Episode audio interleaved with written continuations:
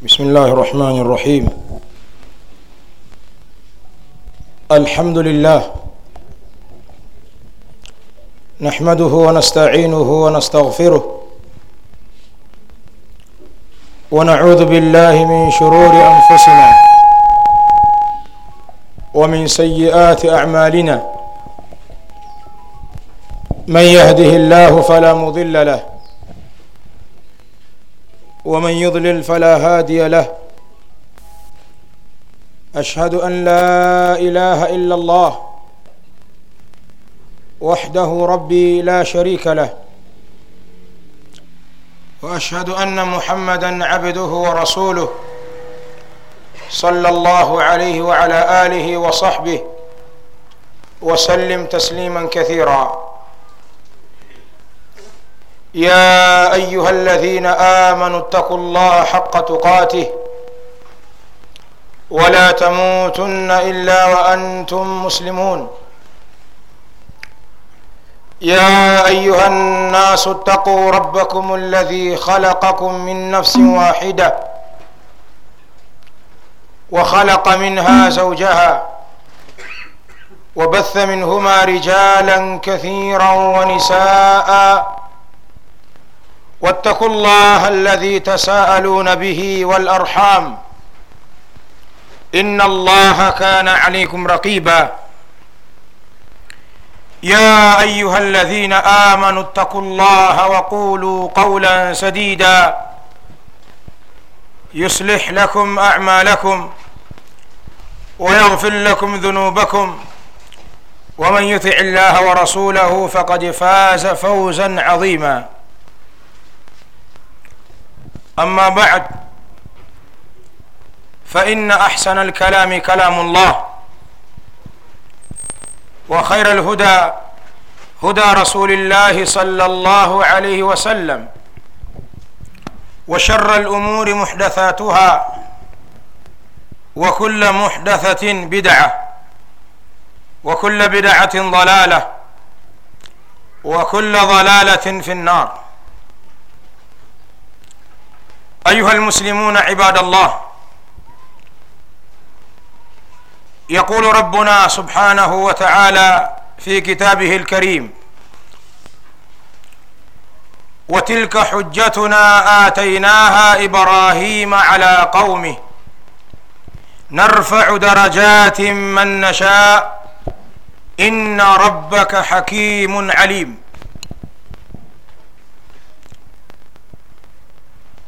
قال مالك رحمه الله عن شيخه زيد بن أسلم. سمعت زيد بن أسلم رحمه الله يقول في هذه الآية نرفع درجات من نشاء.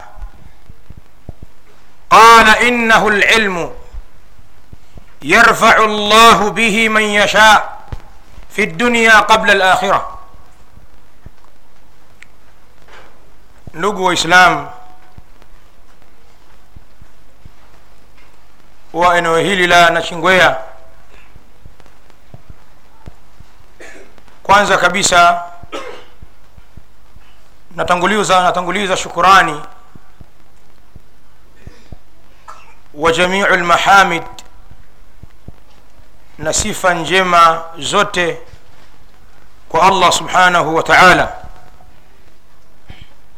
Allah ambaye ametuwafikisha kuidiriki kheri hii kukusanyika ndani ya nyumba miongoni mwa nyumba zake yani lmasjid kwa lengo la kutengeleza ibada hii adhima ya salatu ljumua hakika hii ni kheri kubwa ambayo sisi tumechaguliwa kuite, kuitekeleza kheri hii. Tuna kila sababu ya kumhimidi allah subhanahu wa taala na kumshukuru bali kumwomba thabat atumakinishe na kututhibitisha katika kheri kama hizi na nyinginezo mfano wa hizi. Kadhalika tumswalia mtume wetu muhammad salllahu alaihi wasallam ambaye anafahamika kuwa ndiyo mwalimu mkuu wa umma huu na ndiyo kiongozi mkweli mwaminifu ambaye amepewa na allah subhanahu wa taala amana ya uislamu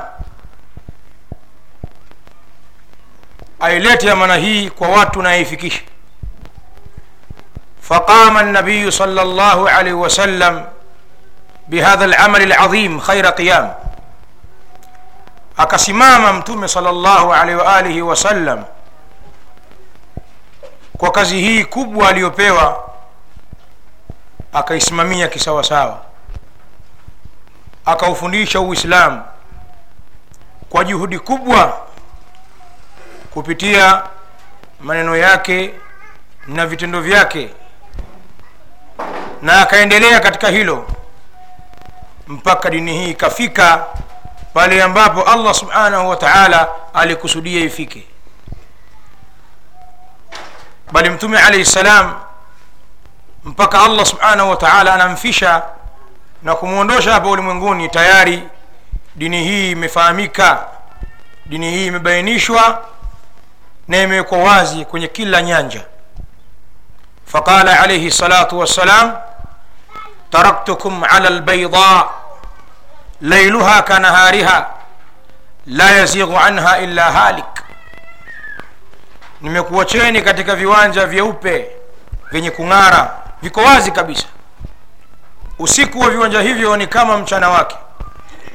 Hapotei mpoteaji isipokuwa huyo ashakadiriwa kuangamia. Yani dini iko wazi na dini imetimia. Alaihi salatu wassalam. Swala na salamu zimwendee huyu muhammad bni abdillah salllahu alaihi wasallam. Ndugu zangu waislamu baada ya utangulizi huu mfupi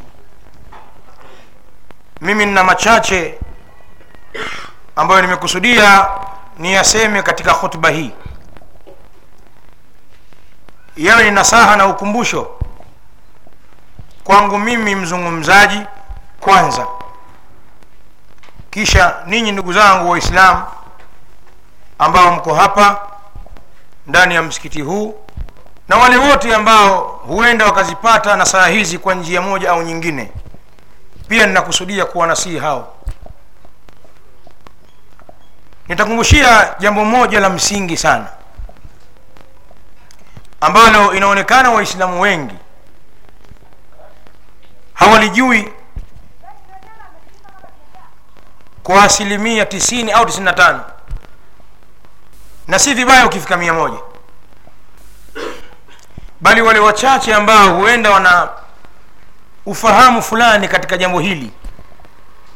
Wameghafilika mughafala mkubwa mno. Ala wa lilmu shari. Si jambo nyingine bali ni suala zima la elimu ya kisheria.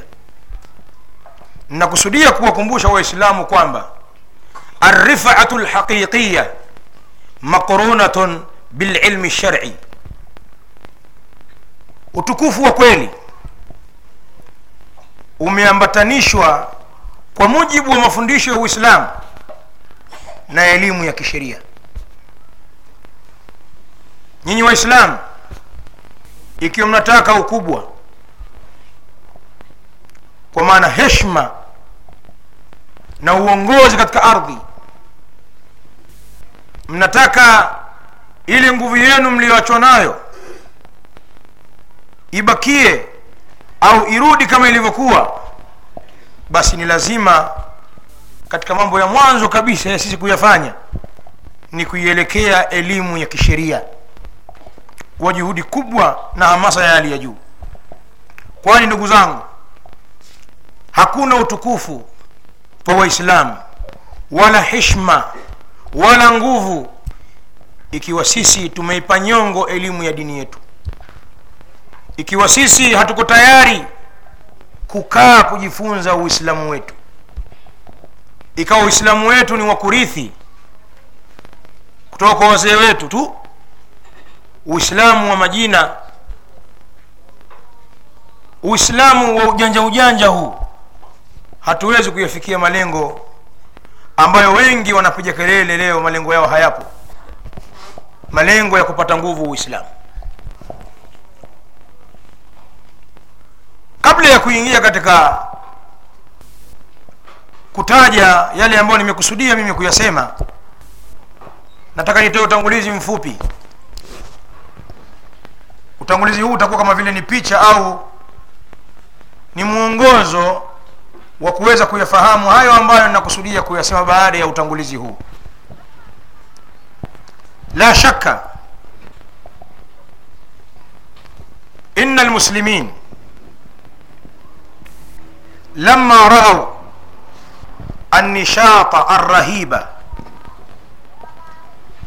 من أعداء الإسلام بشتى أصنافهم hakuna shaka kwamba waislamu walipoona kasi kubwa inatumika na maadui wa kiislamu katika kupanga njama ya kuhujumu na kudidimiza uislamu kwa njia mbalimbali mbali za mashambulizi ambazo wao wanafanya.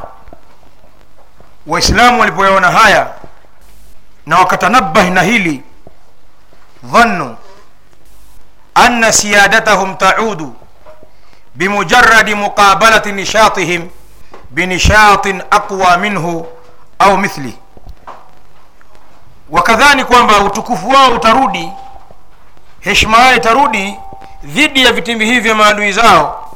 Kwa wao nao sasa kutoa juhudi kubwa pengine kuliko ya kwao au mfano wa juhudi ile wanaitoa makafiri na maadui wa uislamu ili kujitetea na kujihami. Makusudio ya maneno haya ni kwamba inafahamika adau lislam min alyahudi walnasara walmushrikin maadui wa uislamu wakiwemo mayahudi manasara na washirikina wamepiga hatua ndefu sana bali hatua nyingi katika utaalamu na uhodari ufundi wa mambo ya kidunia. Wako mbali sana. Takriban nyanja zote za mambo ya kidunia basi wao ndio walimu wao ndio viongozi wameshikilia wao. Kwenye mambo ya kiuchumi wako wao. Kwenye mambo ya kiulinzi wameshika wao. Taaluma hizi za mambo ya kidunia wao wako juu. Na mfano wa haya ambayo waislamu wenyewe wafahamu. Wamefika mbali sana katika mambo hayo. Na kila siku wanavumbua vitu vikubwa zaidi na mambo mazuri zaidi kwa mujibu wa mtazamo wao kwa mustakbali wa dunia yao. Hali ya maadui wa kiislamu iko hivi kwa hakika. Wana nguvu kubwa katika mambo ya kilimwengu. Na hakuna nyanja ambayo mwislamu anaweza akasema leo hii sisi tuna nguvu hapo. Kila sehemu sisi, sisi ni wenye kupelekwa kwa maana tutafuata mifumo iliyopo. Hatuna njia ya kukataa wala kukwepa. Unataka hiki lazima ufuate mfumo huu. Ukiutazama mfumo ule ni mfumo wa makafiri kwenye kila kitu. Mifumo ya kibiashara mifumo ya kibenki mifumo ya taaluma mifumo ya kila kitu. Wameipanga wao na wao ndio wasimamizi na waendeshaji. Sisi tutafuata hali hii tunasema ipo kwenye dunia leo ina, ina, inaonekana sasa waislamu wengi wakadhani kwamba udhalili huu tuliokuwa nao mbele ya hawa maadui zetu na unyonge huu tuliokuwa nao ni kwa sababu sisi tumejiweka nyuma kuyafanya yale ambayo wanayafanya wao. Ni kwa sababu sisi tumepuuza kuyaingia yale ambao wao wameyafanya. Ndio maana wametukuta udhalili huu. Kwa watu wakawa wanahamasishana. Ni lazima vijana wetu wa kiislamu tuwasomeshe nao wapate elimu kubwa kubwa. Vioni huko tuwapeleke tupate mainjinia wetu tupate madaktari wetu tupate wataalamu mbalimbali wa nyanja za kidunia kama walivyokuwa wale alafu tuwachomeke katika system iliyopo. Insha allah hawa sasa watafanya kazi kwa jina la uislamu watatufaa hawa. Lakini kuwachia sistimu hizi hawa maadui zetu kila kitu watawale wao. Alafu sisi ni wenye kufuata tu. Hili litatudhuru. Na hatuwezi kufanikiwa. Kwa hivyo tukahamasishwa sisi kuyaelekea mambo ya kidunia. Yale ambayo wako nayo maadui zetu kwa kasi. Walillahi lhamd tunasema kwamba kwa kiasi kikubwa sana mbiu hii imekubalika na imeitikiwa na waislamu wengi. Utaona wana juhudi kubwa sana ya kuwalea vijana wao bali kutumia gharama zao bila ya kujali kuwafundisha dunia ili waje kuwa ni askari wazuri wa kupambana na maadui zetu.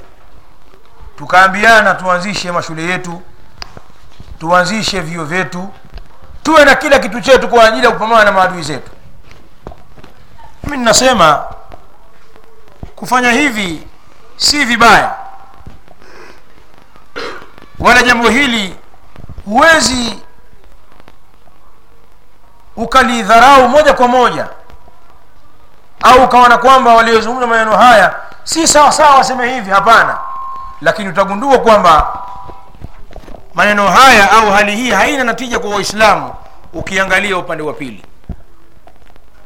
Haulai lmuslimun hawa hawa waislamu ambao sasa wameamka kuielekea dunia yao ahmalu janib alilmi lshari ihmalan fahisha wameitupa wametupilia mbali upande huu wa kusoma elimu ya kisheria. Wame, wameitupa elimu ya kisheria utupaji mbaya kabisa. Unasikitisha. Hawa hawa mainjinia wakubwa madokta wakubwa maprofesa wazoefu wasomi wa hali ya juu katika mambo ya kidunia ni sifuri. Ni watu ambao hawana mustawa wa nasari katika mambo ya dini yao. Wako weupe kabisa hawafahamu uislamu. Wala hawajui dini. Wao na familia zao. Lakini utawaona watu hawa umma unawadhania kwamba wanaweza wakauletea uislamu mabadiliko kwa elimu za kidunia walizokuwa nazo. Bila kuona kwamba kuna tatizo kwao la kuitelekeza elimu hii ya kisheria huu ndio mtazamo uliopo na hii ndio hali halisi. Kwa hivyo tukaitupa elimu yetu ya kisheria utupaji mbaya sana. Sasa ndugu zangu katika iman ndani ya khutba hii nataka niwaambie kitu kimoja. Kwamba sisi tufanye tutakavyofanya. Tutoe juhudi zetu kadri tunavyoweza katika kujijenga katika hii dunia yetu. Hatuwezi kuufikia utukufu wa kweli ikiwa sisi tumeitupa elimu ya kisheria ikiwa sisi hatuko tayari kuisoma dini yetu na kuijua kwa dalili hatuwezi kufanikiwa. Kwani utukufu wa sawa utukufu wa kweli izza ya uhakika isiyokuwa na mashaka imo ndani ya elimu ya kisheria. Na haya yameelezwa wazi na qurani vile vile maneno ya mtume muhammadin salllahu alaihi waalihi wasallam قال الله عز وجل Allah amesema ndani ya Qur'ani katika aya ambayo niliitanguliza mwanzo khutba yangu katika surat al-an'am qala wa tilka hujjatuna atainaha ibrahima ala qaumi نرفع درجات من نشاء إن ربك حكيم عليم أنا سمع الله na hizo ndio alama zetu za wazi. Hujaj walbarahin hoja zetu na alama zetu za wazi tulizompa ibrahimu alaihi ssalam miujiza mbalimbali ambayo alikuwa nayo ibrahimu alaihi ssalam kwa kufikwa na matatizo mazito na allah subhanahu wa taala kumletea nusra isiyotarajiwa katika matatizo yale. Atainaha ibrahima ala qaumi tulimpa ibrahimu alaihi ssalam hoja hizo juu ya watu wake ambao walikuwa ni washirikina. Narfau darajati man nasha. Twamnyanyua daraja nyingi tumtakaye. Kwenye kipande hichi cha aya narfau darajati man nasha. Qala limamu malik rahimahullah. Amesema alimamu malik ibnu anas imamu dari lhijra alaihi rahmatullah akipokea maneno aliyosikia kutoka kwa shekhe wake zaid ibn aslam. Shekhe huyu yani zaid ibn aslam alisimama katika aya hii kwenye kauli yake taala narfau darajati man nasha. Faqala rahimah llah innahu lilmu hakika hiyo ni ilmu kwa maana inayokusudiwa hapa ni elimu. Yani kile ambacho kinamfanya allah subhanahu wa taala watu daraja nyingi. Kilichokusudiwa hapo alilmu ni elimu. Yarfau man yasha fi dunya qabla lakhira allah subhanahu wa amnyanyua kwa elimu hiyo amtakaye hapa ulimwenguni kabla ya akhira haya ni maneno ya allah subhanahu wa yanayofasiriwa na wanawachuoni. Kwa maana hii ndiyo fiqhi ya quran kwamba ilmu ya kisheria allah subhanahu wa taala anawanyanyua watu kwa ilmu hiyo hapa ulimwenguni kabla ya uko akhira bali allah amesema tena katika surat lmujadala yarfai llahu ladhina amanu minkum waladhina utu lilma darajat. Allah subhanahu wa awanyanyua wale walioamini katika nyinyi kadhalika wale waliopewa ilmu. Allah subhanahu wa taala awanyanyua wote hawa daraja nyingi tu.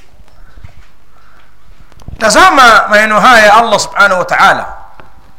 Yote yanaashiria kwamba ilmu yawanyanyua watu hapa duniani kadhalika huko akhira na makusudia ya ilmu hii kuwa ijma ya mufassirun ilmu ambayo inatajwa ndani ya qurani ni ilmu ya kisheria. Ni ilmu ya kujua sheria. Ndiyo makusudio ya ilmu hiyo. Sasa ndugu katika imani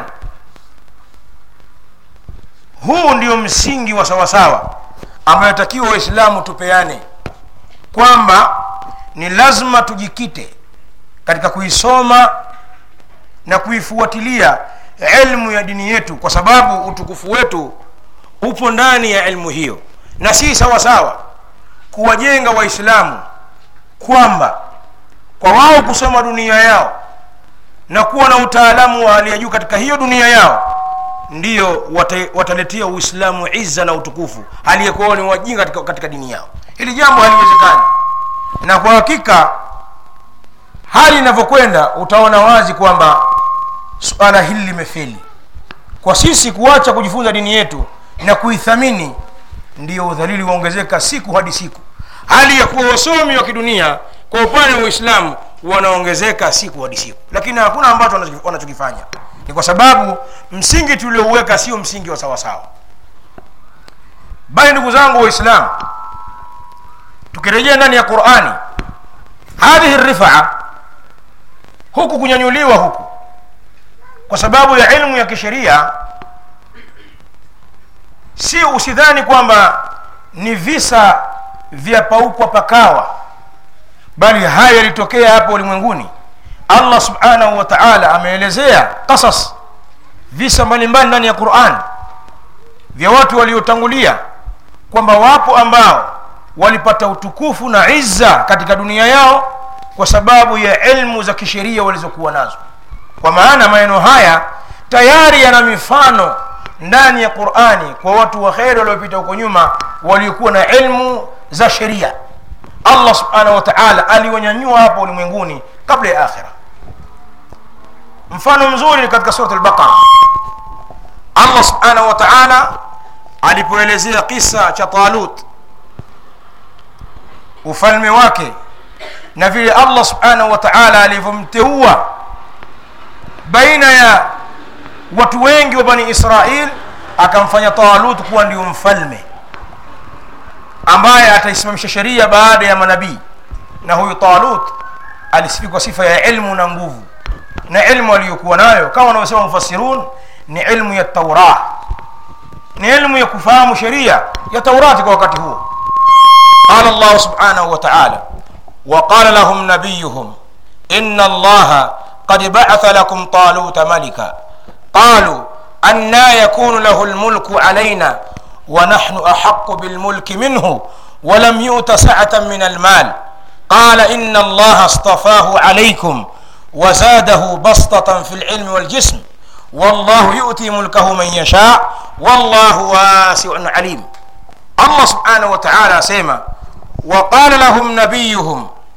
na akasema kuwaambia wao nabii wao aliyeletwa baada ya musa alaihi salam inna allaha kad batha lakum taluta malika hakika allah subhanahu wa taala amemtuma kwenu nyinyi talut awe ndiyo mfalme ni amri ya allah subhanahu wa taala wanaambiwa wana wa israili kwamba ameteuliwa talut awe ndiyo mfalme juu yenu qalu anna yakunu lahu lmulku alaina wa nahnu ahaqu bilmulki minhu wakasema wale vipi awe na ufalme juu yetu sisi? Wakati sisi tuna haki ya ufalme zaidi kuliko yeye. Wakajibiwa na, na nabii wao kwa maneno haya mazuri.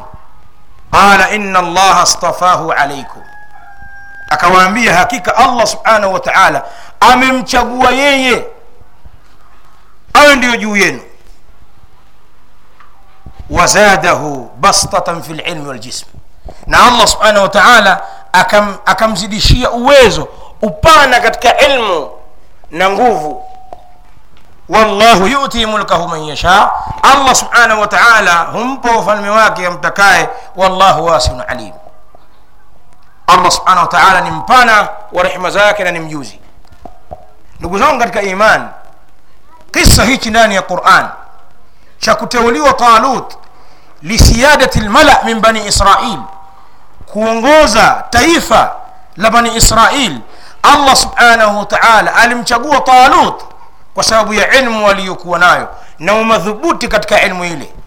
Akawa ndio mfalme na kiongozi wao. Pamoja na kwamba kuna baadhi ya watu walitilia mashaka kwamba wao ndio wana haki zaidi ya kuwa mabwana wakubwa kwa sababu ya mali zao kwa sababu wameyazungumza haya kwenye quran.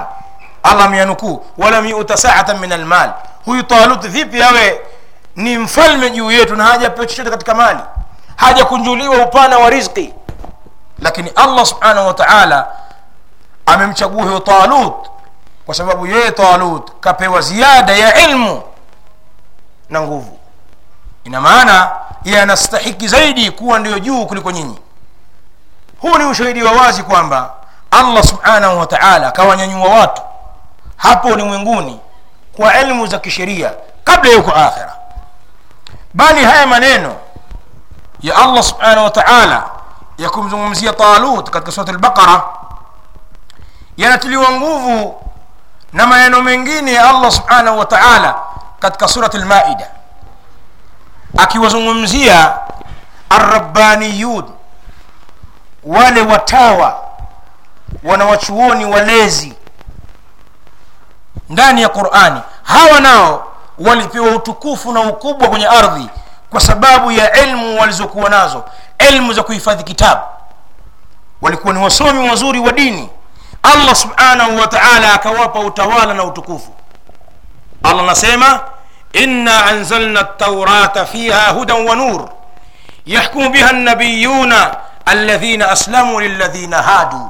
والربانيون والأحبار بما استحفظوا من كتاب الله وكانوا عليه شهداء. الله سبحانه وتعالى أنا وإلزيها الربانيون ولوتاوى من بني إسرائيل. أكسيما إنا أنزلنا التوراة فيها هدى ونور. هاي كسيسي تميترمش توراة كتاب توراة. ndani ya hiyo كنا مونغوزو نكون na yahkumu biha nabiyuna alladhina aslamu lilladhina hadu, wanahukumu kwa hiyo Taurat manabii wale walionyenyekea sheria za Allah subhanahu wa ta'ala, wanawahukumu wale waliokuwa Mayahudi. Kwa maana manabii wa Allah subhanahu wa ta'ala wanahukumu kwa Taurat wakiwahukumu Mayahudi. warabbaniyuna walahbaru kadhalika wale watawa wanafanya kazi hii ya kuhukumu kwa taurat kuwahukumu mayahudi walahbaru na wale wanawazuoni wa kiyahudi nao wanafanya kazi hii ya manabii ya kuhukumu baina ya watu kwa taurat. Bimastuhfidhu min kitabillah kwa yale waliohifadhishwa katika hukumu mbalimbali zitokanazo na kitabu cha allah. Wakanu alaihi shuhada na hawa ni mashahidi wa allah subhanahu wa taala juu ya mafundisho yake. Ndugu zangu katika imani watazame hawa arrabbaniyun. Allah subhanahu wa taala amewapa kazi ya kuwahukumu mayahudi baada ya kuifanya kazi hiyo manabii kisha wakaifanya wao. Kwa nini? Bima stuhfidhu min kitabillah. Kwa ilmu walizokuwa nazo za kitabu cha allah ilmu za kisheria ilmu ya dini ikawapa hawa ukubwa na uongozi wakaongoza wengine. Na inafahamika utundu waliokuwa nao banu israil na ujuzi mbalimbali wa mambo ya kidunia na ukorofi wao. Lakini allah subhanahu wa taala aliwatawalishia wasomi wa dini ndio wawasimamie na waongoze na hawa arabbaniyun kama wanavyozungumzwa na qurani kunu rabbaniyin qala ابن عباس hulama fuqaha arabbaniyun kwa maana kuweni ni watu wenye busara na watu wenye ufahamu fiqhi. Waqila arrabbani huwa alladhi yurabbi nnasa bisighari lilmi qabla kibarihi. Ni yule ambaye anawalea watu kwa ilmu ndogo ndogo anawafahamisha watu ilmu ndogo za kawaida kabla ya kuwafahamisha masala yale makubwa. Kwa maana ni mwanawachuoni mlezi mwalimu mwenye kujua kulea. Hawa rabbaniyun kwa ilmu za kitabu walizokuwa nazo ndio walipewa utawala. Bali allah subhanahu wa taala amefafanua wasifu wao hawa mabwana walikuwaje ndani ya surat ali imran. Amewaelezea vizuri sana arabbaniyun akisema ma kana libasharin an yutiyahu llahu lkitabu walhukma walnubuwa ثم يقول للناس كونوا عبادا لي من دون الله ولكن كونوا ربانيين بما كنتم تعلمون الكتاب وبما كنتم تدرسون. هاو الربانيون؟ الله سبحانه وتعالى أنا ولكن كونوا ربانيين لكن كواني وصومي ولازي ونوشوني ولازي بما كنتم تعلمون الكتاب. كوفيلة من فكوة mkifundisha kitabu wa bima kuntum tadrusun na mlivyokuwa mkisoma. Hawa ni wasomi wa dini. Miaka hiyo allah subhanahu wa taala anawaelezea na amewapa utukufu na iza ya hali ya juu. Ndugu zangu katika imani hii mifano ya quran iliyo wazi kabisa yaonyesha kwamba alizzatu lhaqiqiya fi lilmi shariya utukufu wa kweli wapatikana katika ilmu ya kisheria kwa mujibu wa الحمد لله والصلاة والسلام على رسول الله محمد بن عبد الله وعلى آله وصحابته أجمعين وبعد. بعد يكون هايا yaliyotangulia kusemwa na نا mbalimbali kutoka ndani ya كتابة cha allah ukionyesha kwamba izza ilipatikana ulimwenguni kwa wasomi wa dini kabla ya huko akhira. Kadhalika sunna ya mtume sal llahu wa waalihi wasallam nayo imeashiria hilo na imeeleza kwa uwazi kabisa kwamba katika ilmu ya dini kuna izza na kuna utukufu wako ambao walionekana madhalili mbele za watu kwa sababu mbalimbali lakini walinyanyuliwa na wakaonekana wana izza kwa sababu ya ilmu za kisheria. Bali wakatawalishwa kutawalia watu kwa sababu ya ilmu za dini walizokuwa nazo. Tofauti na mtazamo wa watu wa leo wakitazama elimu ya kisheria.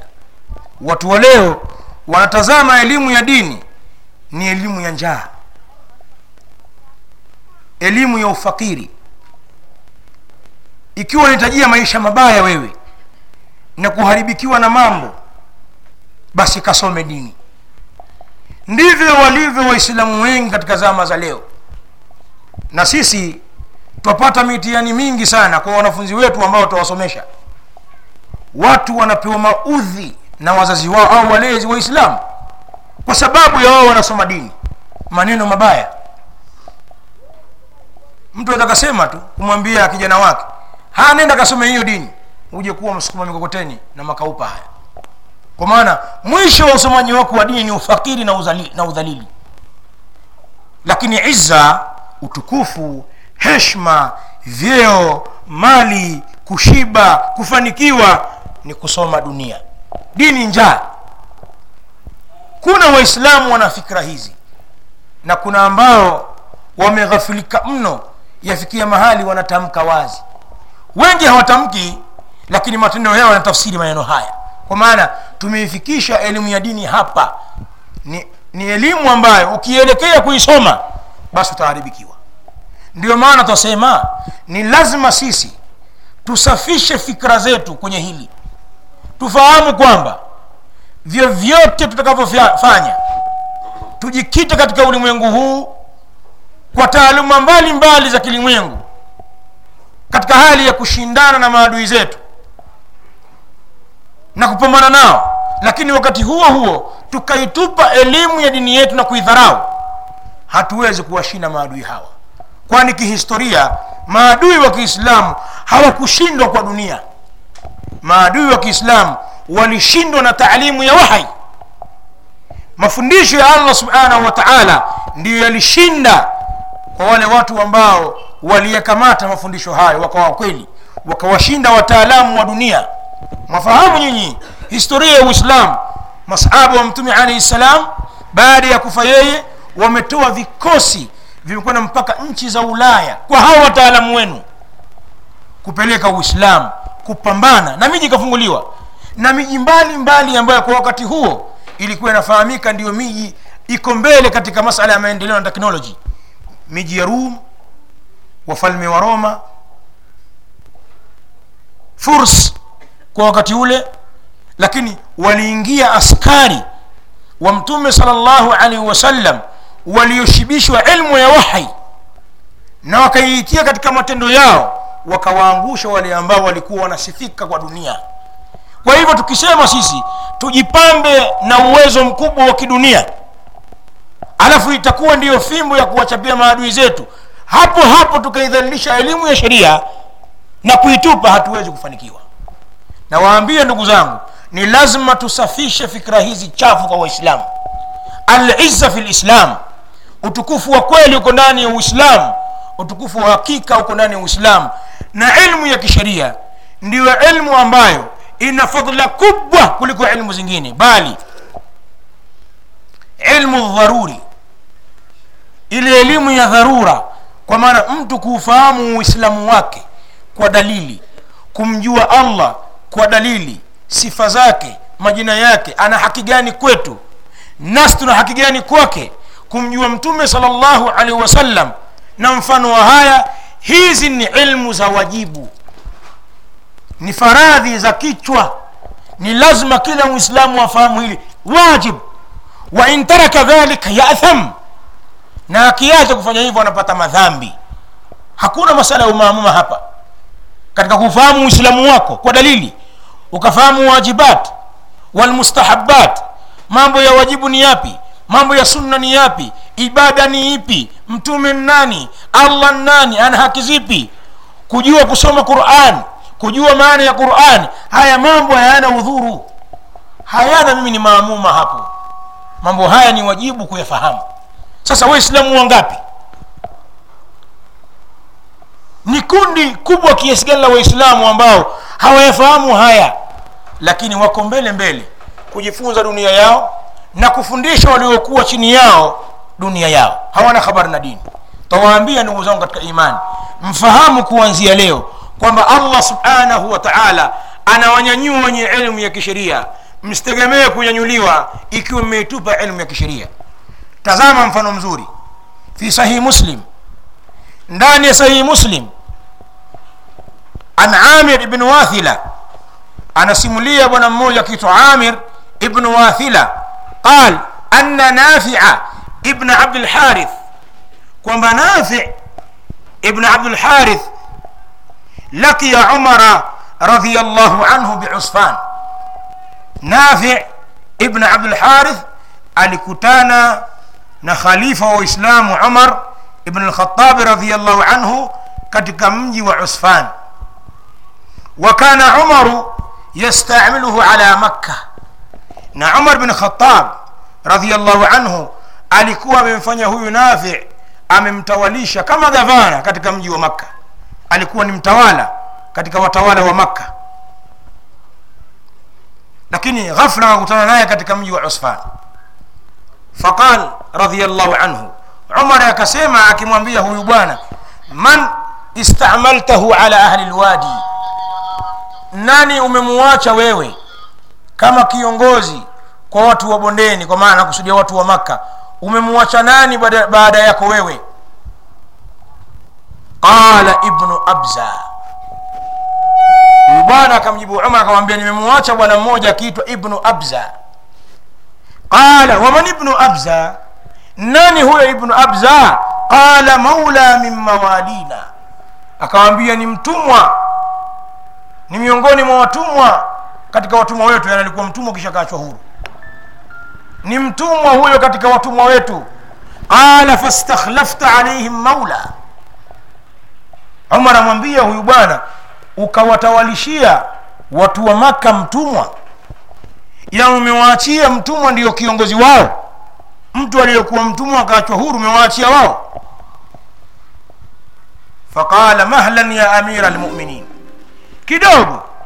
Hebu subiri wewe amiri lmuminin innahu alimun likitabi llah innahu qariun likitabi llah haika huyo ibnu abza huyo mtumwa huyo ni msomi mzuri mno wa kitabu cha allah.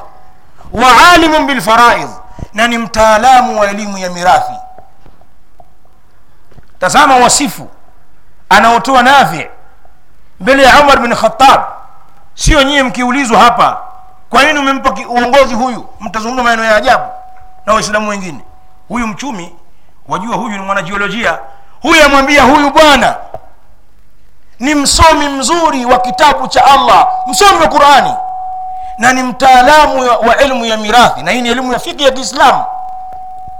Faqala radiallahu taala anhu ama wallahi inna nabiyakum salllahu alaihi wasallam qal eh, ama kweli? Ni maneno ya sawa sawa nimemsikia mtume wenu muhammad salllahu alaihi wasallam akisema inna allaha yarfau bihadha lilm aqwaman wayadhau bihi akharin. Aika allah subhanahu wa taala anawanyanyua watu kwa elimu hii ya dini na anawashusha chini wengine kwa kukosa elimu hii. Huu ni mfano wa wazi ndani ya sahihi muslim vile walivyokuwa asalafu saleh na mtazamo wao. Mtazame nafi ibn abdulharith aliona kwamba huyu ndio mwenye haki ya kutawalishwa hapa kwa sababu ni msomi wa dini. Na alipoulizwa na umar akamkinaisha kwamba huyu ni msomi wa dini na kweli umar akafahamu kwamba uongozi umewekwa panapotakiwa haswa ndio ana haki ya kuwa msomi wa dini kwa sababu ya kuwa kiongozi wa waislamu. Kwa kuwa mtume alahi salam ashatoa bishara watu watanyanyuliwa kwa sababu ya elimu walizokuwa nazo za dini na wengine watabwagwa chini kwa sababu kukosa elimu za dini. Ayuha lmuslimuna ibadallah ndugu zangu waislamu waja wa allah qala nabiyu sal llahu alaihi wasallam fi hadithi muawiya fi sahihain man yuridi llahu bihi khairan yufaqihu fi ddin yule ambaye allah subhanahu wa taala anamtakia kheri. Na kheri inaenea. Kheri zote unazojua wewe. Basi allah humpa fikhi ilmu ya dini. Twasema ni lazima tugeuze fikra zetu. Turejee nusus za qurani na sunna.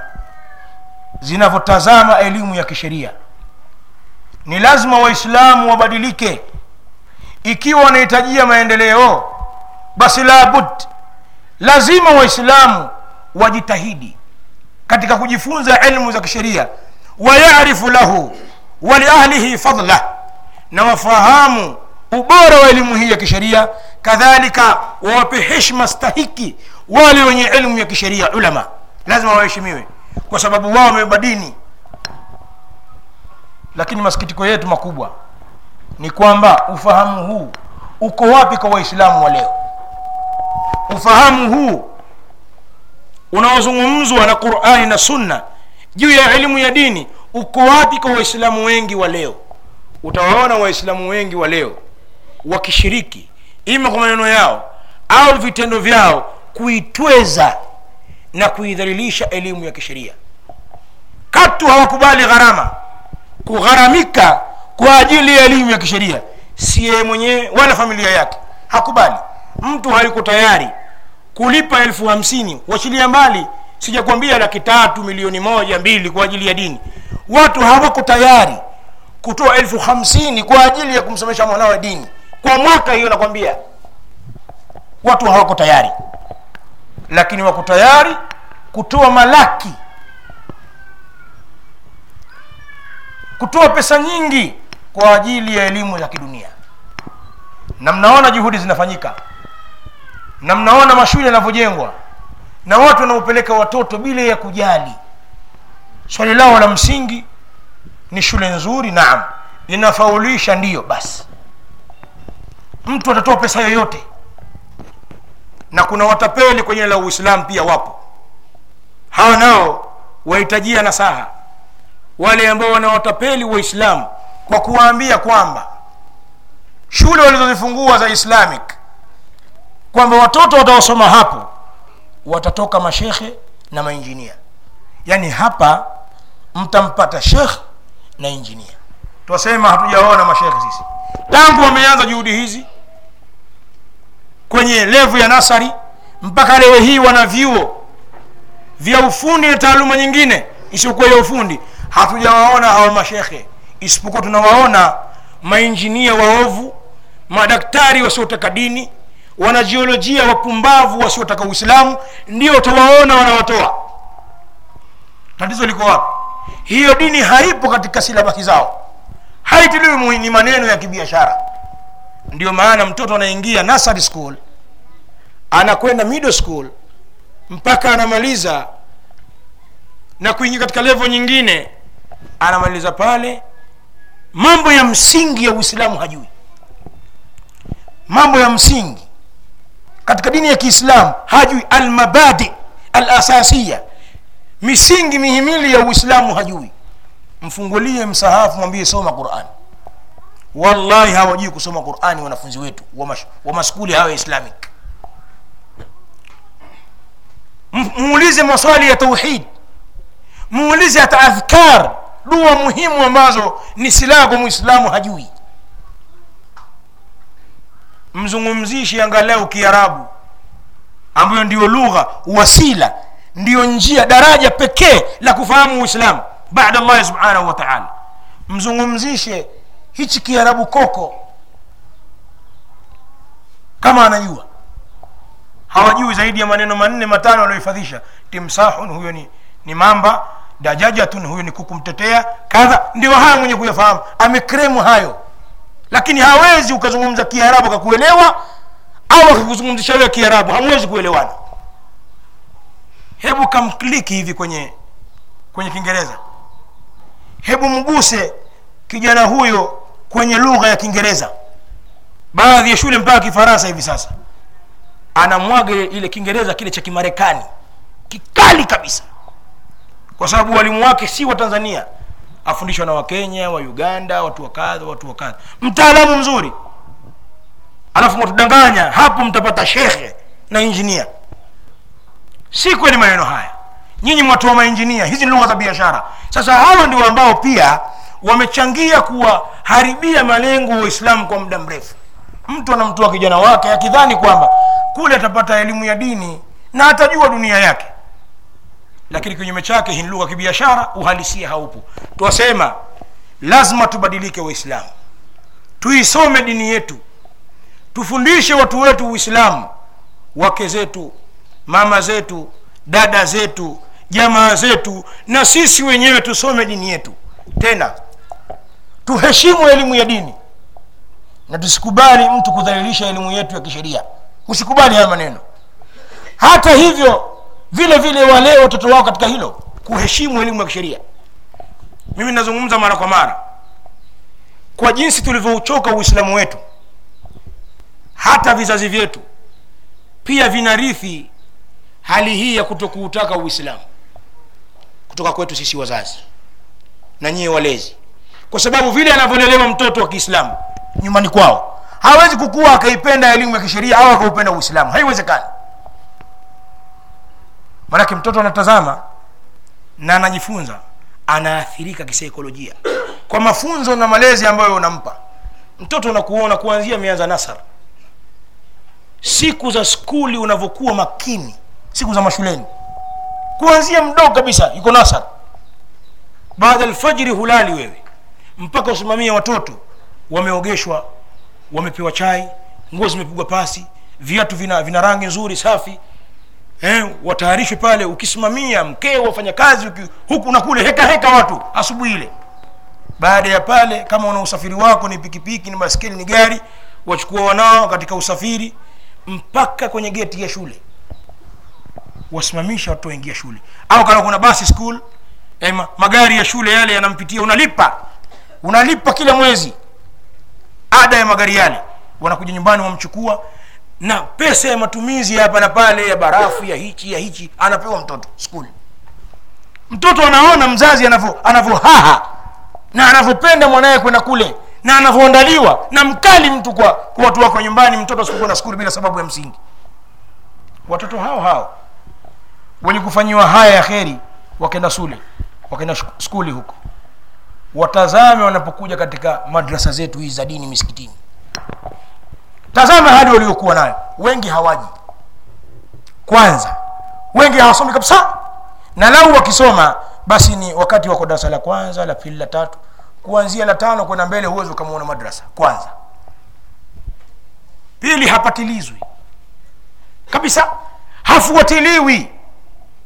Ameendaje? Amevaa nini? Kanywa chai huyu? Karudi saa ngapi? Kasoma nini? Hakuna kufuatiliwa bali wanakuja watoto na hali mbaya katika madaris. Hivi wadhani mtoto huyu anavyokuwa anavyokuona unavyomfanya katika elimu ya shule na unavyomfanya katika elimu ya madrasa ataheshimu elimu gani? Ata, ataipa kipaumbele kwenye nafsi yake elimu ipi? Ndiyo maana watoto wetu wanakuwa wakorofi wanapobaligh hawataki dini na huna la kumfanya. Umemlea lini kwenye dini? Nasema na katika imani. Lazima tugeuke. Turudie uislamu wetu tushikamane na ilmu ya sheria. Ilman wa amala. Elimu tusome na tufanyie kazi. Na hili tulifanya ndiyo kauli mbiu kwenye familia zetu. Lazima nyumba yako iwe ni nyumba ya ilmu. Na wewe mwenyewe ni mtu wa ilmu.